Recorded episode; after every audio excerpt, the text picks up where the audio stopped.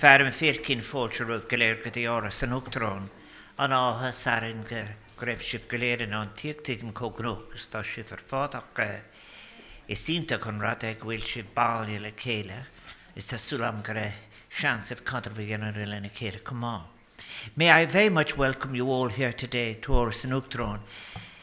After all, where I'm welcoming you in a very special year for women, 2018, the centenary of women winning a qualified franchise, and indeed, our meeting today is to further acknowledge the contribution of women in a very particular way, not only to our independence, I think one of the great advantages of the 1916 and other years commemorations was to acknowledge the role of women who were taking out of the shadows of history. And I must say as well, in the last few years, meeting a huge new community of female historians and historiographers is, has just been a great experience. But uh, women have contributed not just to our independence, but to the, our culture, our society, and our economy. And very particularly, uh, all of our exercises to undo the marginalisation of women. It's also 50 years since the great civil rights revolutions and the great human rights revolutions of 1968. So, your presence here this evening is particularly to celebrate the contribution of women entrepreneurs to our society uh, and our economy. And also recognizing the immense importance of your contribution towards the future of work, economy, society, and culture.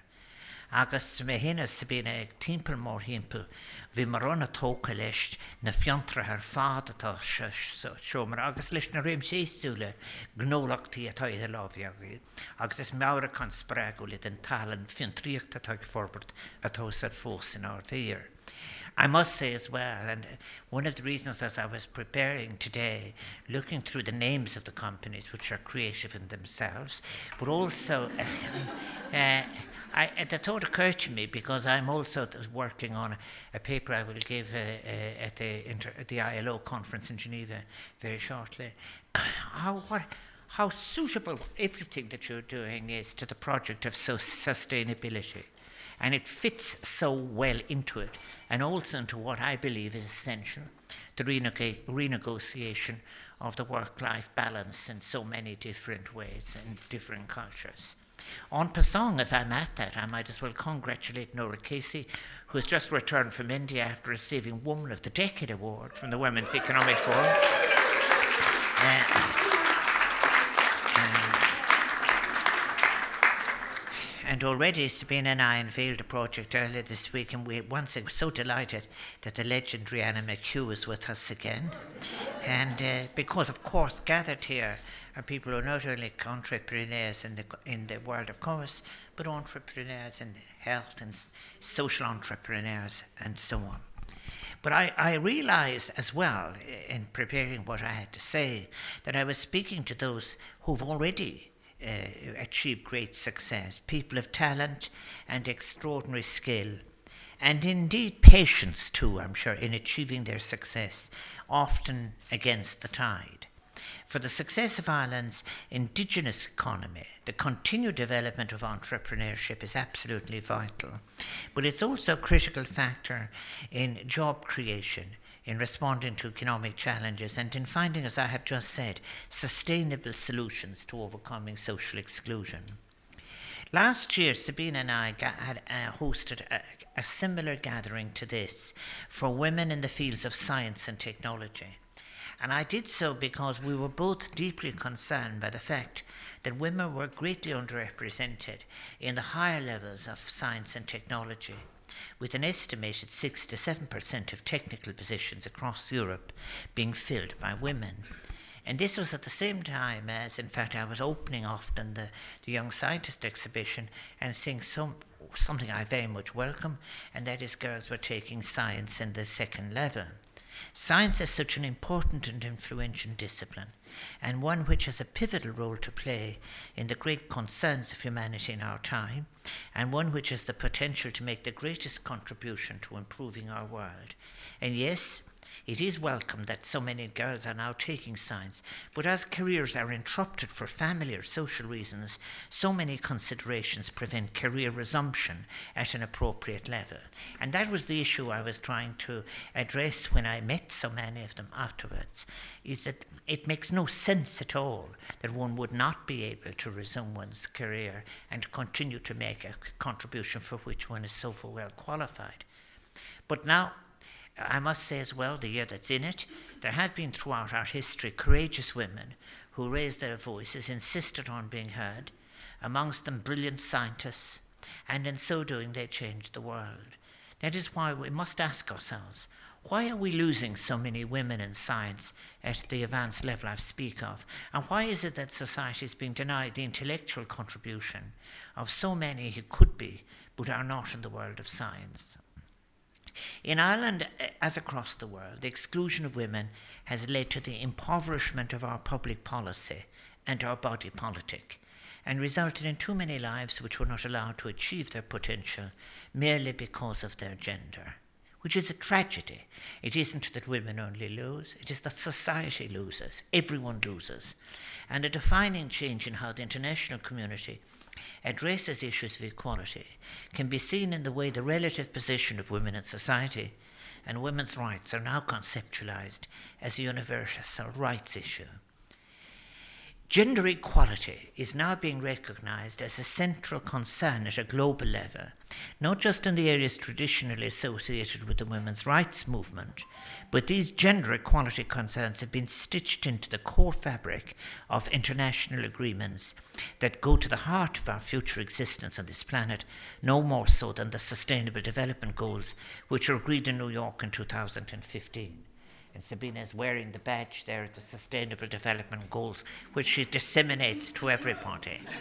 now, but we, we, we must all rejo- rejoice, women and men and children, of, uh, uh, at the fact that gender equality was tackled in that agreement, both as a transversal issue and as a specific goal.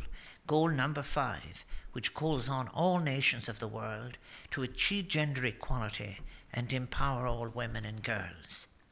That's a very overdue admission, in my view, that the exclusion of women damages all of society, forfeits a, a vital source of intelligence, a form of discourse that is valuable, inclusive, and collegiate. Because my experience, nationally and internationally, is that there is a huge difference in the manner in which decisions are arrived at whether women are participating or not. And it actually changes as the proportion of women involved in the decision rises. It's one thing to tackle inequality, but quite another, of course, to change sometimes ingrained practices and attitudes that serve to perpetuate a pattern where women are less empowered or less well represented than their male colleagues. And while this has been recognized to some extent in the world of political representation, there still is a long way to go. There was a significant achievement between 2011 and now, but there is a long way to go. But there's an even longer distance, I think, to go in the corporate world uh, that has to be addressed. And it isn't only the occupancy of senior posts and posts of decision making in which female participation has to increase. The culture of decision making at all levels both state and corporate, would benefit from greater female participation, both in the achievement of results and the atmosphere, as I have said, created in necessary dialogue and the achievement of consensus. I think I, I listen, went and listened to the Royal Irish Academy I'm going to a very, very senior Irish woman in the European Commission speaking about how one of the difficulties was that some of the commissioners would decide that they would discuss the detail of the choices in a decision in the sauna. And therefore, putting an end, if you like, to sauna conferences that were all male was part of the idea of including uh, people of both genders in the, in the decision. So it is, I think, at a most basic level, women's rights were to the fore last year, for example, of public discourse. And of course, it concentrated on sexual abuse and harassment in the workplace at least these matters were being openly discussed and confronted across a range of high profile sectors, including the film industry, politics, and the, and, and the media. And as somebody who had responsibility for film at one stage, I must say myself, I was just shocked, I have to say, because it was, above all else, abuse, an abuse of power and position. But we shouldn't have had to come to such a pass for women's voices to be heard on these issues and the demands for change in behaviour and attitudes. They must be continue to be progressed for the benefit of all society and at all institutional uh, levels in every sector. Uh, this centenary year is a year. Uh, it's worth paying tribute, I think, to the women who uh, wouldn't accept a world where they were considered of less importance. There's a great uh, uh, there's a great editorial over the years when Constance Markievicz and her sister Eva, one became president of the Franchise League in Sligo and the other became secretary. And in one of the most fashionable magazines in England, there was an editorial, guess what the girls are up to, and so forth. They weren't dissuaded, as we, as we know. And these women, such as, Con- as Constance Markievicz, and particularly Eva Gore-Booth, who happens also to have been so well served by a brilliant female historian, Dr. Sonja Tiernan, they were so important. She was so important, Eva particularly, as the voice of working classes in Manchester and across the United Kingdom. Eva Gore-Booth's legacy lives on in many ways, and we can see it too in the continued and growing support for International Women's Day, which we celebrate in February. International Women's Day was an initiative of the international labour movement back at the start of the century. It started in the American trade union movement uh, in 1909 precisely because the labour movement understood that workers' rights and women's rights go hand in hand. It was true then, and it remains true today. And then, for this hundred years that we've been celebrating as an independent Irish state, we didn't exactly uh, spring out of the traps, as it were, in relation to wanting to emulate the experience of Constance Markievicz. I think we had to wait 60 years for a second woman to be appointed to an Irish government after 1919, which wasn't exactly rushing things. and then, uh, again, I remember many years ago reading about the debate, for example, on the Constitution in 1937, where uh, people where we got clauses uh, which excluded women from full participation. But today, women uh, continue to face barriers in many areas of modern life, including the right to full and equal participation in the labour market. And these barriers include a widening gender pay gap, a lack of affordable childcare, an absence of real flexibility in many workplaces to enable women to, reach, to fully reach their pro- professional potential. We also know that while much more could be done to support and assist women who are considering returning to work after breaks for child rearing, there is, of course, a vigorous debate now on the forms of economy that will prevail in a society that is ever more technological. The best of that work, and I've been looking at it in preparation, I've been invited by the ILO to give the lecture this year in Geneva, uh, and, and I am very, very much taken by that uh, by the best of the work, recognises that work itself recognises it needs to be redefined. How, for example, can you in 2018 suggest that anyone that is involved in caring is not, in fact, involving in work of the most important and serious kind? How about, and this is something that is not about children only, it is about right through the life cycle. And also, serious good economics is now telling us uh, something else is that the life, the life work balance issue is not a residual in economic planning. It is, in fact, as you run out of jobs as you're required to change different forms of skill profile through life uh, and others. It's actually at the core of the new economics. And I'm absolutely convinced that women will, in fact, give a lead in defining that future form of the economy and of the life ba- and of the life work balance. It's invaluable work. It's work that can't be avoided. And then when it comes to entrepreneur, I think the best of the work, I think the work, eh, that's really what will give us a cohesive society. And when it comes to entrepreneurship here in Ireland, women make up about 20% or one in five of all Ireland's entrepreneurs. Now, research would suggest that while Ireland has all the right conditions for businesses owned and led by women to thrive, motivation and self belief continues to be a significant limiting factor. And it does tell you something, I think, as well. I say this in the presence of really here, is that uh, very often uh, women have had to start their own companies to get recognition for a very high level of skill and creativity and, uh, and so on. And in, in many ways, uh, there is a lassitude that comes with assuming that because you're of a particular gender, that you're automatically gifted for uh, sole leadership of companies. And I think the OECD and the European Commission have stated that while Ireland has a supportive regulatory environment for entrepreneurship, very much more can be done to support women entrepreneurs through tackling the gaps in access to services and in social protection. And this includes, as I've said, increasing the availability of childcare, obviously, also providing additional support for women to, who seek to develop and grow their businesses.